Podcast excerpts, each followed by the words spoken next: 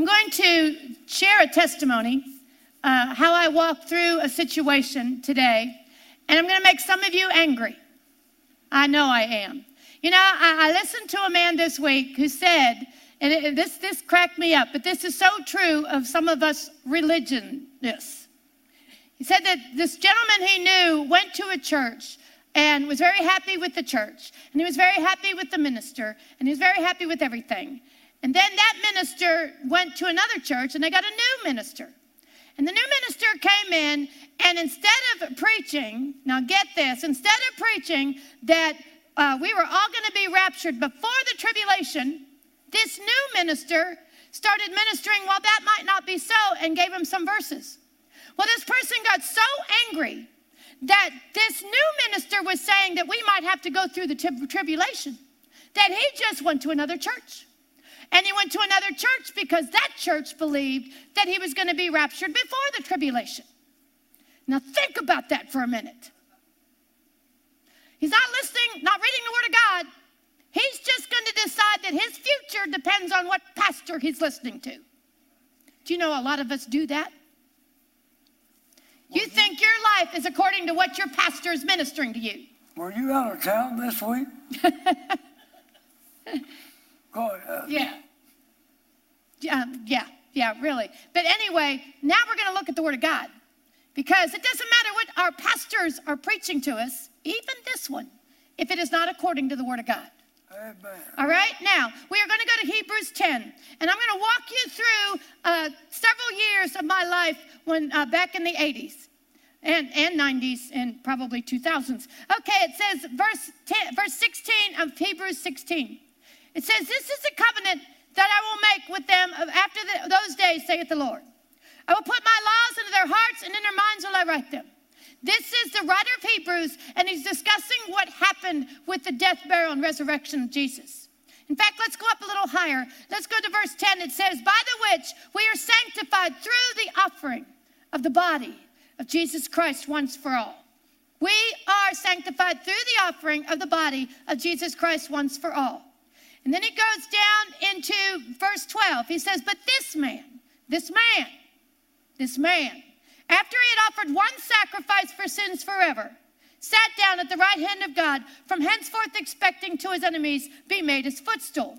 For by one offering, one offering, the, the offering of Jesus' body for our sin, he has perfected forever them that are sanctified.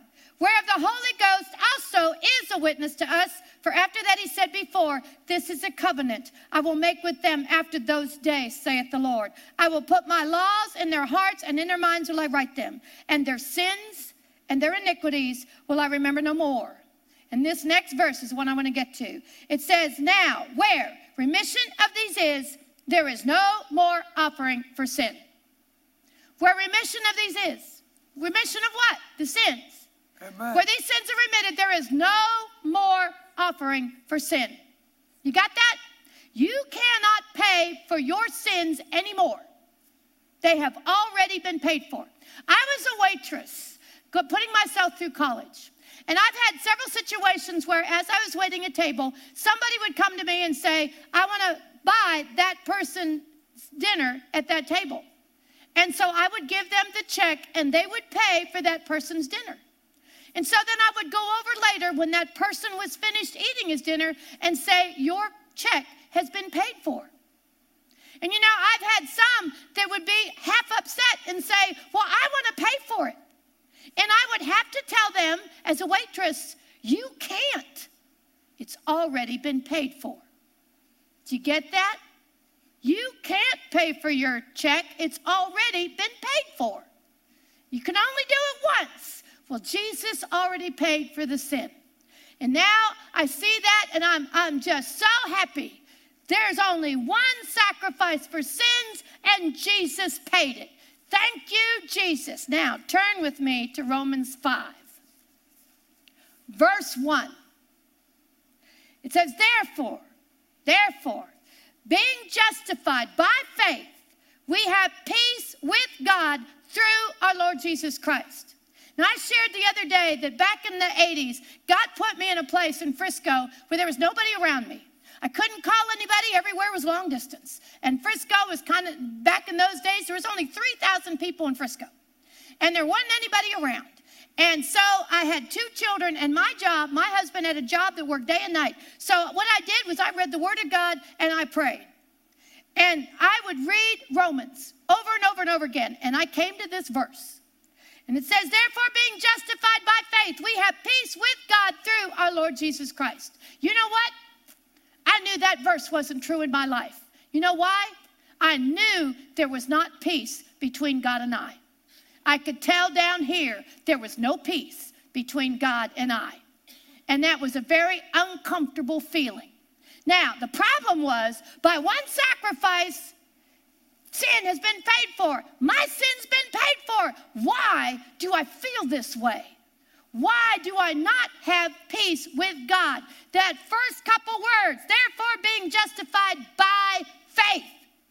By faith. Oh, I hated those words. Faith. I told God once, I had a conversation with him. I told God once, why do we have to have faith? Why do we have to use faith? Why couldn't you just have done it and handed it to me? I mean, why couldn't you just make me rich without me asking? I mean, Jesus made me rich. Why don't why am I not rich? Why don't you just give it to me? Why do I have to have faith? Oh, I hated those words. You know what? I told him, I said, when you set up this world, why did you put faith in there? Why did you have to do that? And you know what? God very promptly taught me something. He said, Kathie, Kathie. He would call me Kathie. He said, Kathie, he said, I didn't set up the world. I am. I am. God did not begin. There has never been a beginning of God.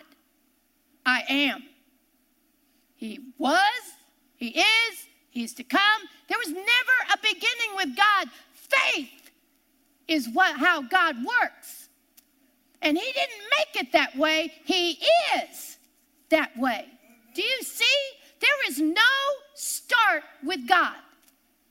We, in our human finite minds, think that God started just like we did. He never started, He always was. He always is, and He always will be. He does in eternity. So there was never a, ah, let me see. I tell you what, let's make him have to have faith. No, God is faith. That's how God does things. And you know what? He expects us to do it the same way. Oh, I didn't like that. And I went through, I struggled. And it says, Therefore, being justified by faith, we have peace with God through our Lord Jesus Christ. I'd come here every Sunday, and every Sunday, Dole would say, Turn to Mark 1, turn to Mark 1, verse 14 and 15. Repent and believe the gospel. And then he'd get into it, and I would listen, and I would listen at night. And it just, there was a trap there. There was something I was struggling with. Turn with me to Romans 10, and I will show you. Do you know Jesus did pay for every sin? Absolutely paid for your sin, and you cannot pay for it again.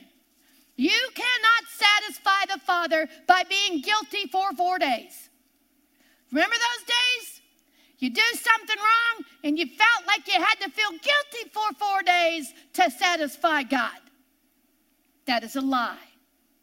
That is a lie. Your sin's already been paid for. So, what's the problem? The problem was the fifth word there faith. Faith. Do you know that I was taught way back when I was in high school to confess your sins, and when your sins are confessed, you are forgiven?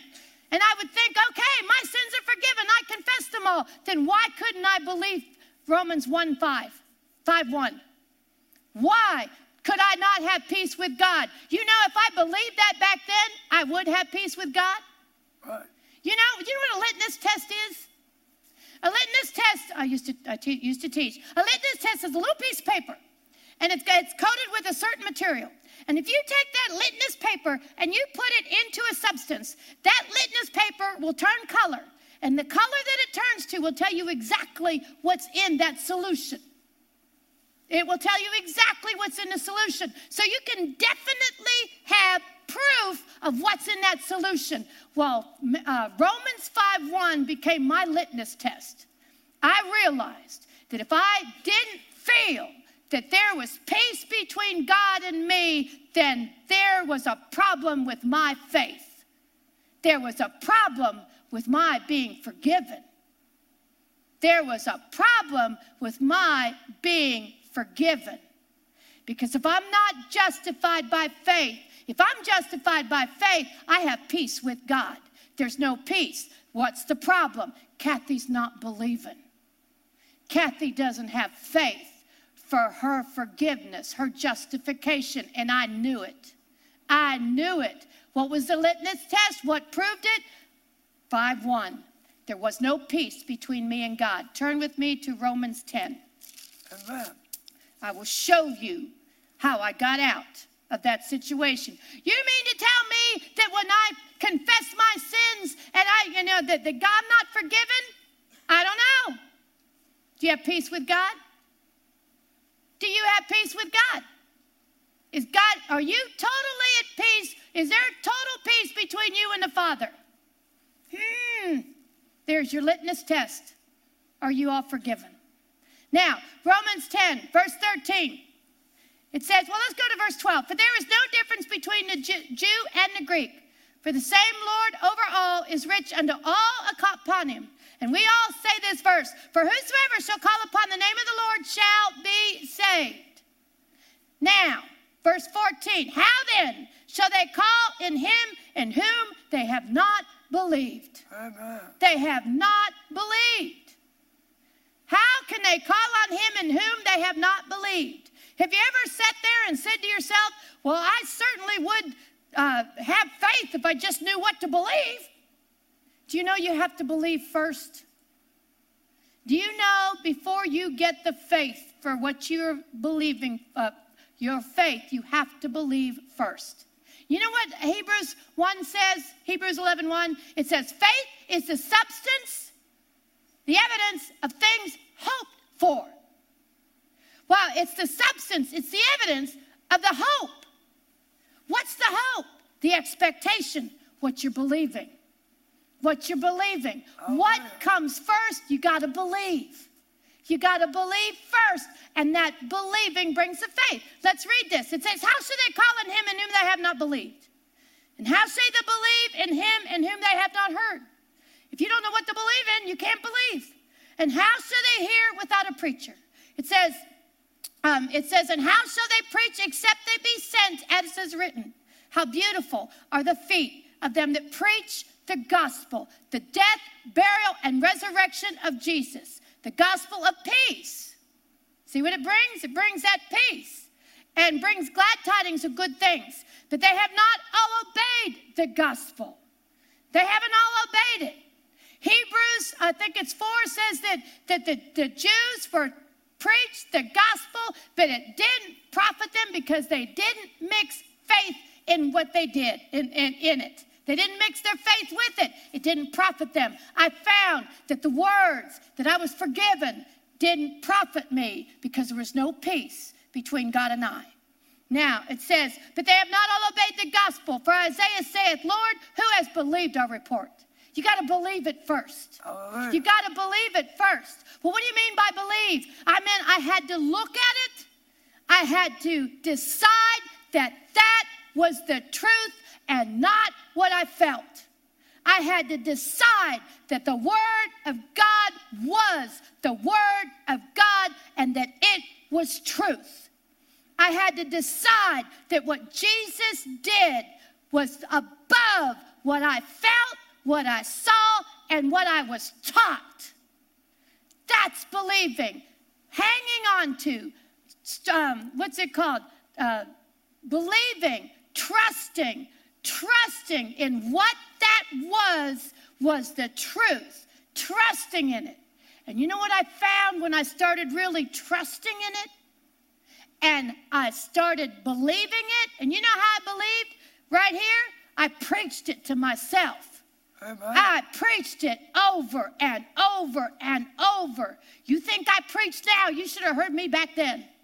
I preached the gospel to myself constantly. I'd go in my room and read, and then I'd preach. Kathie, sometimes I'd stand in front of the mirror. Are you listening? Kathie, you listen? And I would preach the gospel to myself. And you know what happened when I preached it? I started hearing it. And when I started hearing it, I started trusting it. I started making it my own. I started believing it, forcing myself to trust it. That was believing. Forcing myself to hang on to it, to adhere to it, to trust it. And when I started trusting in it, the faith started rising. The faith on my heart for what Jesus did started to grow. And there came a day, oh, I would, the lovely day that I read Hebrews 5 1, and it be, there was peace between God and me. There was peace. Now believe that gospel. Thank you for joining Kathie Davidson and the ministers of music from Water of Life Church. She would love to hear from you. You may reach her by email at kd at kdwol.com. Or you may write her at Kathie Davidson, care of Water of Life Church, Post Office Box 861 327, Plano, Texas 75086. You may find her on the internet at www.kdwol.com and on Facebook and Twitter. Until next time, God bless.